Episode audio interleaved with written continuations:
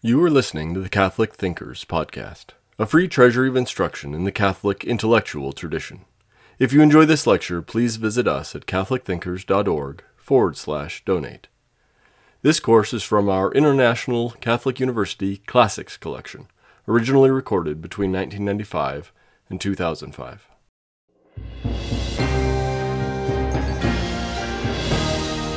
Welcome back to the 10th lecture in our series as we move toward uh, the end of this 12 lecture series on ethics in the 20th century.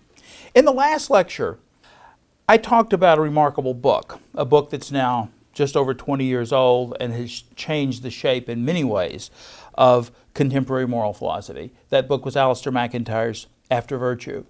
And that book, of course, is an instance of one of the three classical forms of normative theory, which we distinguished in the fifth lecture.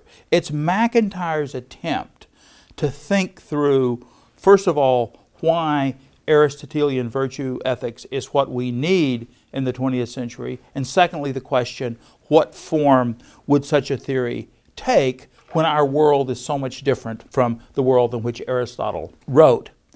We saw that a central part of MacIntyre's view was that the major project of modern moral philosophy, what he calls the Enlightenment project, the project that dominated the 17th and 18th century, that was allied with modern science and what most people think of as the most effective and revolutionary ways of looking at human life in the modern world.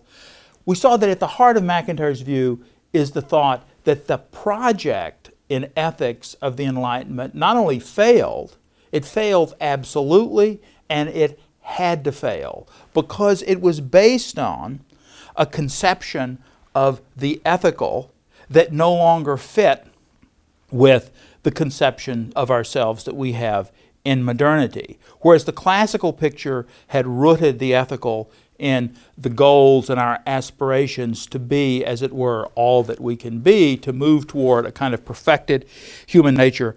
Under conditions of modernity, when that notion of perfected human nature is lost, lost partly because of the Protestant Reformation and its claims that we can't come to know these things, and lost partly because of the changes in our conception of nature itself, where we come to think of nature as this cold and forbidding place in which there are no ends toward which objects move, but merely there's the sort of interaction, the mechanical interaction of particles of a certain sort with no sort of meaning to their interaction, but only regularity.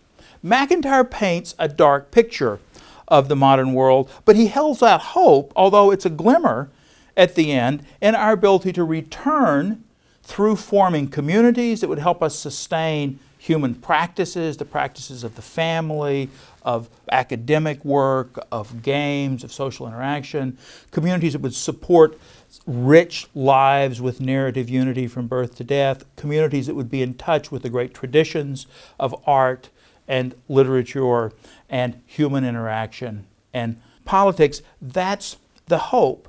But what if you were to think that MacIntyre is right about his attack on modern moral philosophy, but think that he's wrong about the possibility of recovering the classical tradition of the virtues, and that in fact there's no hope from philosophical theory at all in confronting our modern moral situation, at least philosophy as classically conceived.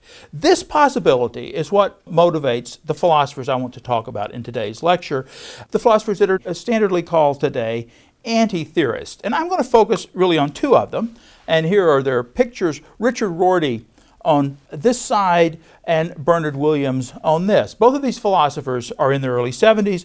Bernard Williams, or Sir Bernard as he was, recently has only recently died, regarded by many people and certainly by me as one of the three or four greatest moral philosophers in the last half of the 20th century. Richard Rorty is perhaps not of that stature as a moral philosopher, but has been remarkably influential in contemporary moral philosophy. And he and Williams disagree on lots of issues, and we'll see something about that, but they agree that there's something wrong in contemporary moral philosophy with the ambition of many of the normative theorists. I suggested that when John Rawls revives normative theory, Rawls brings back in a big book.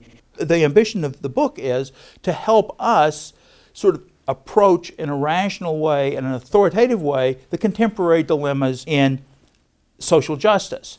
Philosophy steps onto the main stage of contemporary culture, proposing authoritative responses to many of our real human problems. This was something new in 20th century moral philosophy, and the anti theorists like Rorty and Bernard Williams are suspicious of philosophy's ambitions in this regard. There are a number of, in addition to Williams and Rorty, there are lots of other anti theorists. I'll just mention one others. Uh, Annette Baier, a very distinguished moral philosopher from the University of Pittsburgh. Williams' great book, and this certainly would rank as one of the three or four most important books in moral philosophy in the 20th century, is called Ethics and the Limits of Philosophy. Rorty's greatest book, although he's written many, is called Philosophy and the Mirror of, of Nature. One of Annette Baier's most famous articles is called Doing Without Moral Theory. You'll see from these titles where, as we might say, these three thinkers are coming from. Williams is emphasizing ethics and the limits of philosophy. When Rorty talks about philosophy in the mirror of nature, he's talking about the ambitions of philosophy generally to, as it were, mirror the way the world is.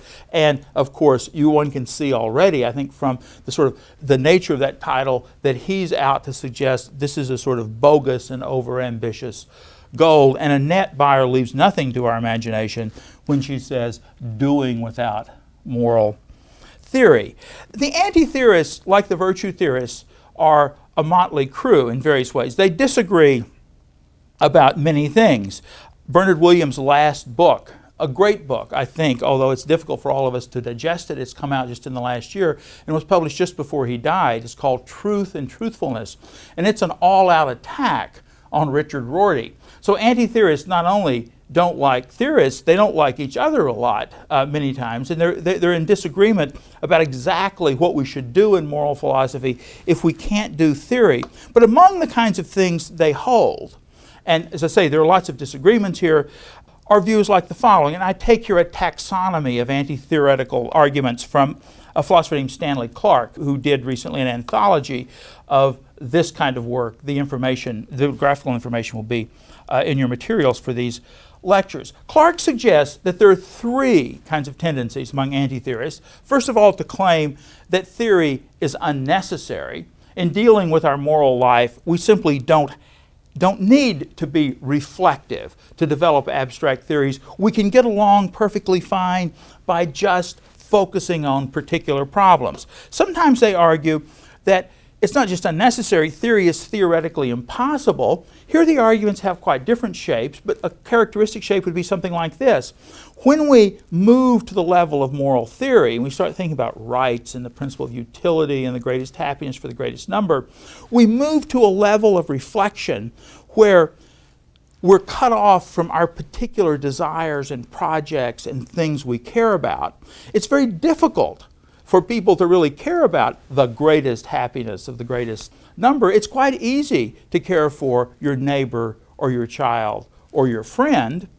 But your neighbor, your child, and your friend, no one of them is likely to figure in a theoretical construction about ethics. So when anti theorists say that theory is theoretically impossible, what they typically mean, I think, is that moving to the level of theory to moving to the level of abstraction from our concrete moral lives, we're likely to move to a point where we no longer get motivations to act in certain sorts of ways. We move away from action whatsoever. So there's a kind of incoherence here. Finally, many people have argued that theory is morally undesirable because it actually distracts us from the attention we should be paying to the concrete needs of other people and our concrete moral situation. A, a very good uh, contemporary moral philosopher named Michael Stocker, in a famous piece called The Schizophrenia of Moral Theory, who explores some of these problems, and he asks us to reflect on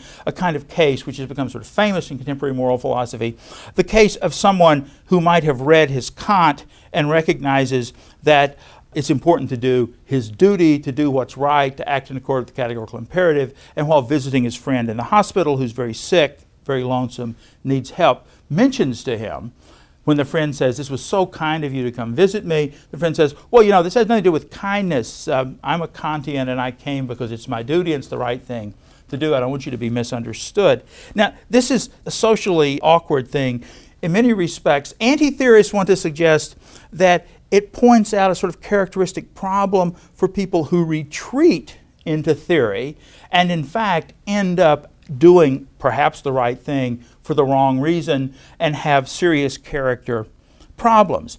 Well, these are some of the range of theories, but as I say, this is a complicated group of philosophers, and their, their differences in many ways are as important as their similarities. But let me say just a word about Williams and then another word about Richard Rorty and how Rorty's take differs a little from Williams. How should we think of Williams as an anti theorist? Well, Williams is British. And he has a kind of English modesty as part of his view, and I've always thought it was quite important in his anti theorist view. He's a little embarrassed to be a big time moral philosopher going around trying to tell people what to do. Now, this isn't philosophically very important, but I think it's a contributor to his kind of anti theory. When he talks about ethics and the limits of philosophy, it's the limits in sort of good British taste. There's another side of Williams, though, which I call his romantic postmodernism. And let me just read to you quickly a passage from the introduction, and this will give you a flavor of this, of one of Williams' most recent book, brilliant book again, called Shame and Necessity. This is Williams in his introduction talking about his view of the world. We are in an ethical condition that lies not only beyond Christianity, but beyond its Kantian and its Hegelian legacies.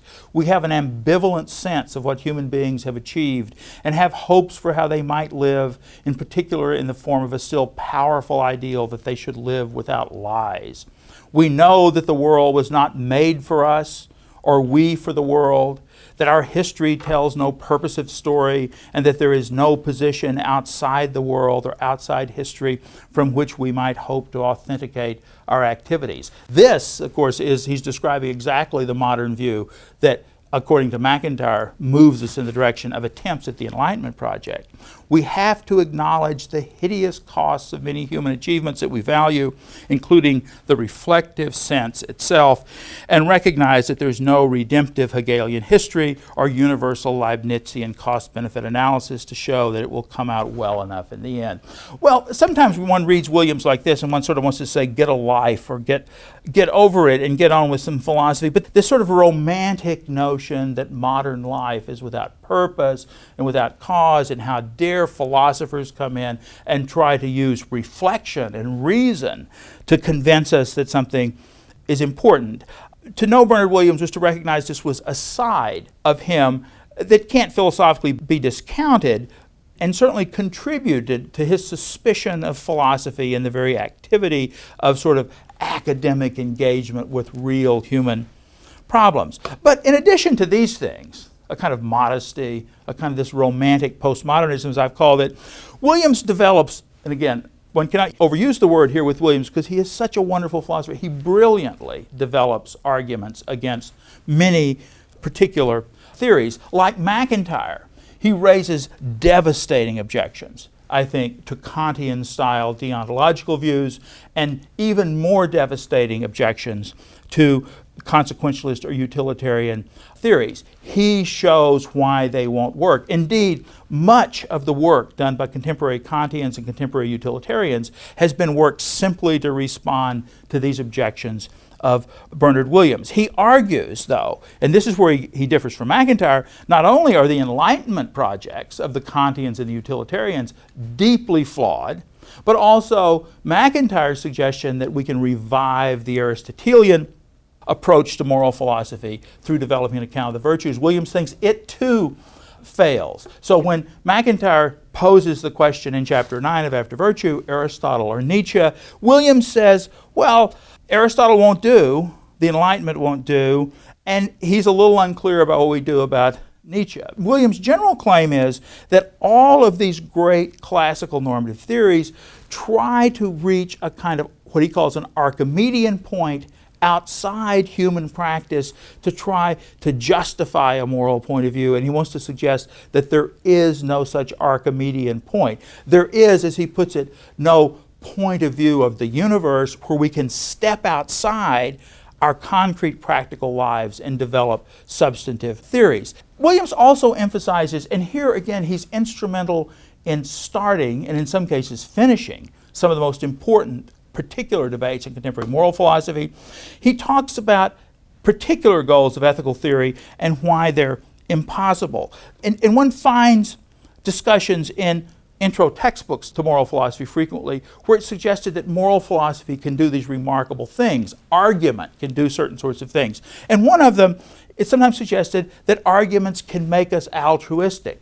Arguments can take people who are completely self centered and by argument make them care about others. When I talked before about the great tragedy of Sidgwick's life at the end of the 19th century, it was the tragedy of his failure to find an argument that would convince people or move people directly to care about the happiness of everybody. Williams brings devastating arguments in a number of pieces, famously one called Egoism and Altruism, against the possibility of using mere arguments to make people care about others. To make people care about others, as Williams says, you have to make them care about others. And you might do this by having them read the right kinds of novels, by treating them in the right way, by sending them to the right schools, perhaps just by caring about them. In a famous phrase, he says that his view about how to make people care about others, to bring egoists to altruism, is to think of it as Hume did. That coming to care about others, moving from egoism to altruism, is not a leap helped by philosophers, but it's a gentle slide where I first come to care about the person next to me, then the person down the street, and pretty soon I'll be caring about even those strangers in distant cultures. So, moral philosophy can't make us altruistic. Other people have thought moral philosophy's job is to resolve dilemmas, where our moral life is fraught with all kinds of questions of the sort that MacIntyre talks about in the opening of After Virtue, with the incommensurable premise problems.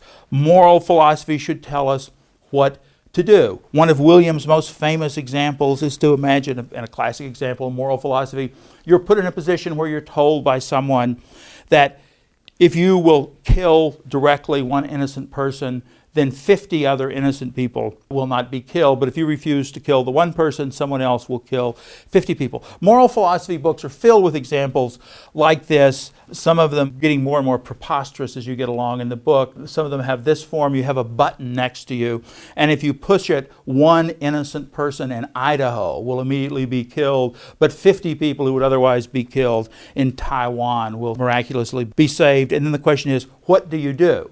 One might think this constitutes a moral dilemma. Can I kill one person to save 50? Can I tell a lie to save someone's uh, feelings? Can I abort just three children to save the lives of 20 children? A pizza man walks into a hospital and has five perfectly good organs a good heart, a good lungs, a good kidney, a good liver, and a good pancreas. And we got five people dying of uh, one with a bad heart, one with a bad kidney, one with a bad lung. Can we take the pizza man, throw him on a gurney, take out his five healthy organs, and save five lives? Now, Williams has great fun with the ambitions of moral philosophy to solve these, uh, these problems.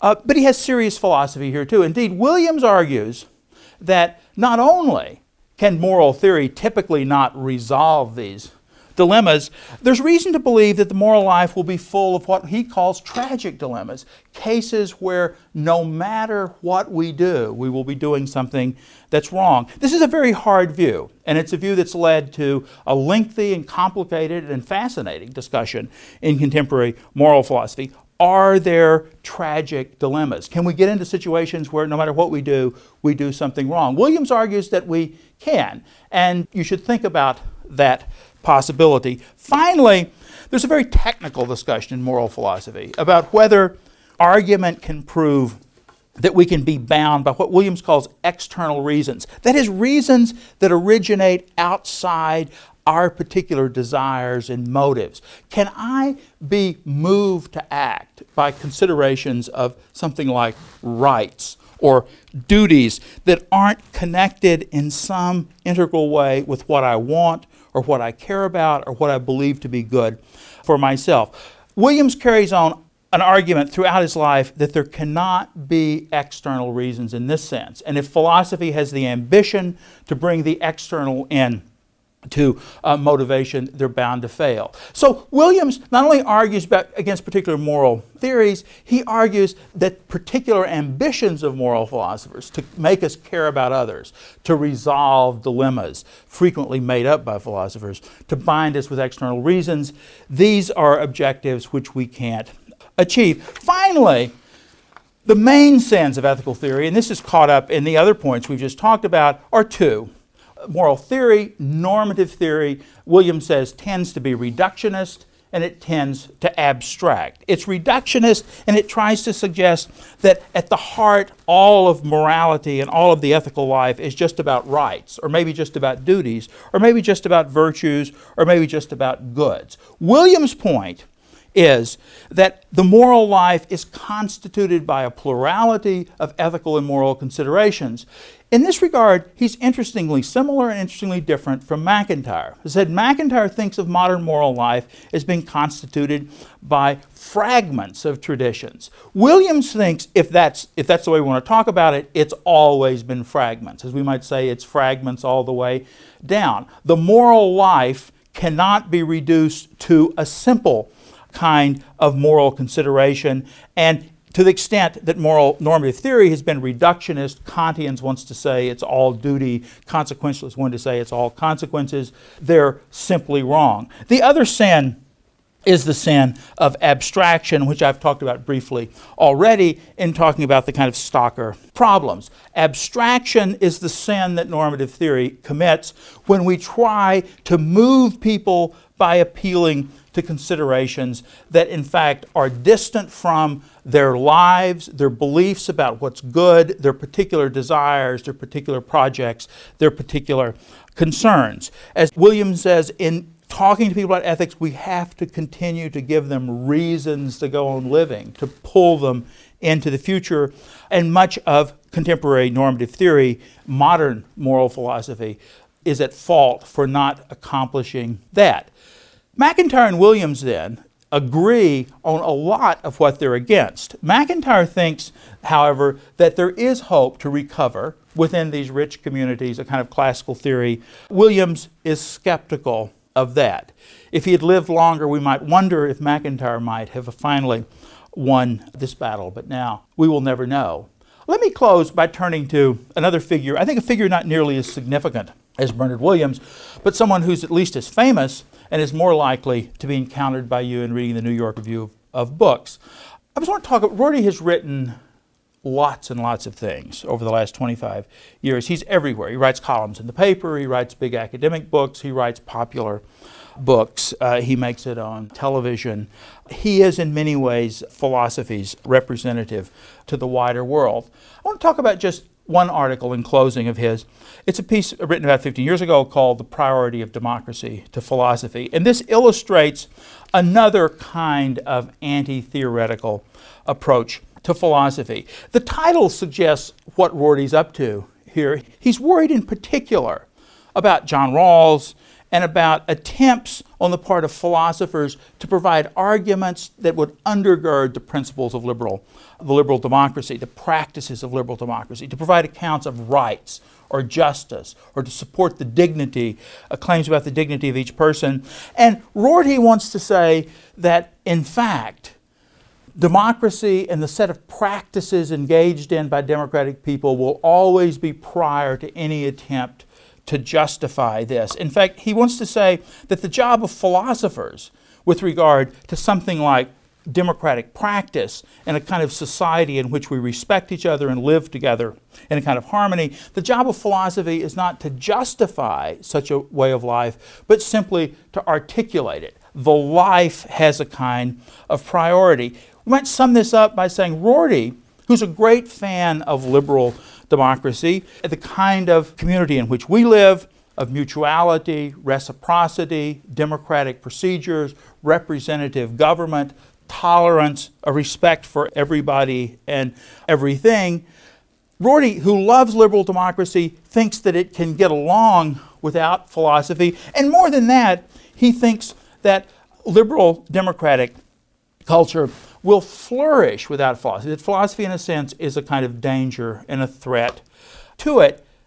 Rorty, in fact, loves the phrase from Rawls, and he says Rawls didn't take it seriously enough. The phrase where Rawls suggests that we should stay on the surface philosophically speaking. Rorty ends up advocating in thinking about these questions about whether philosophy can provide a foundation or a justification for the kind of liberal democratic culture in which we live, Rorty ends up suggesting that what we should take is what he calls the light minded option. We shouldn't get so concerned about these things. We shouldn't expect to find philosophical or rational justifications of our way of life. Now, I haven't even attempted to talk about Rorty's arguments for this. I think his arguments aren't very good. Williams has brilliant arguments for his views.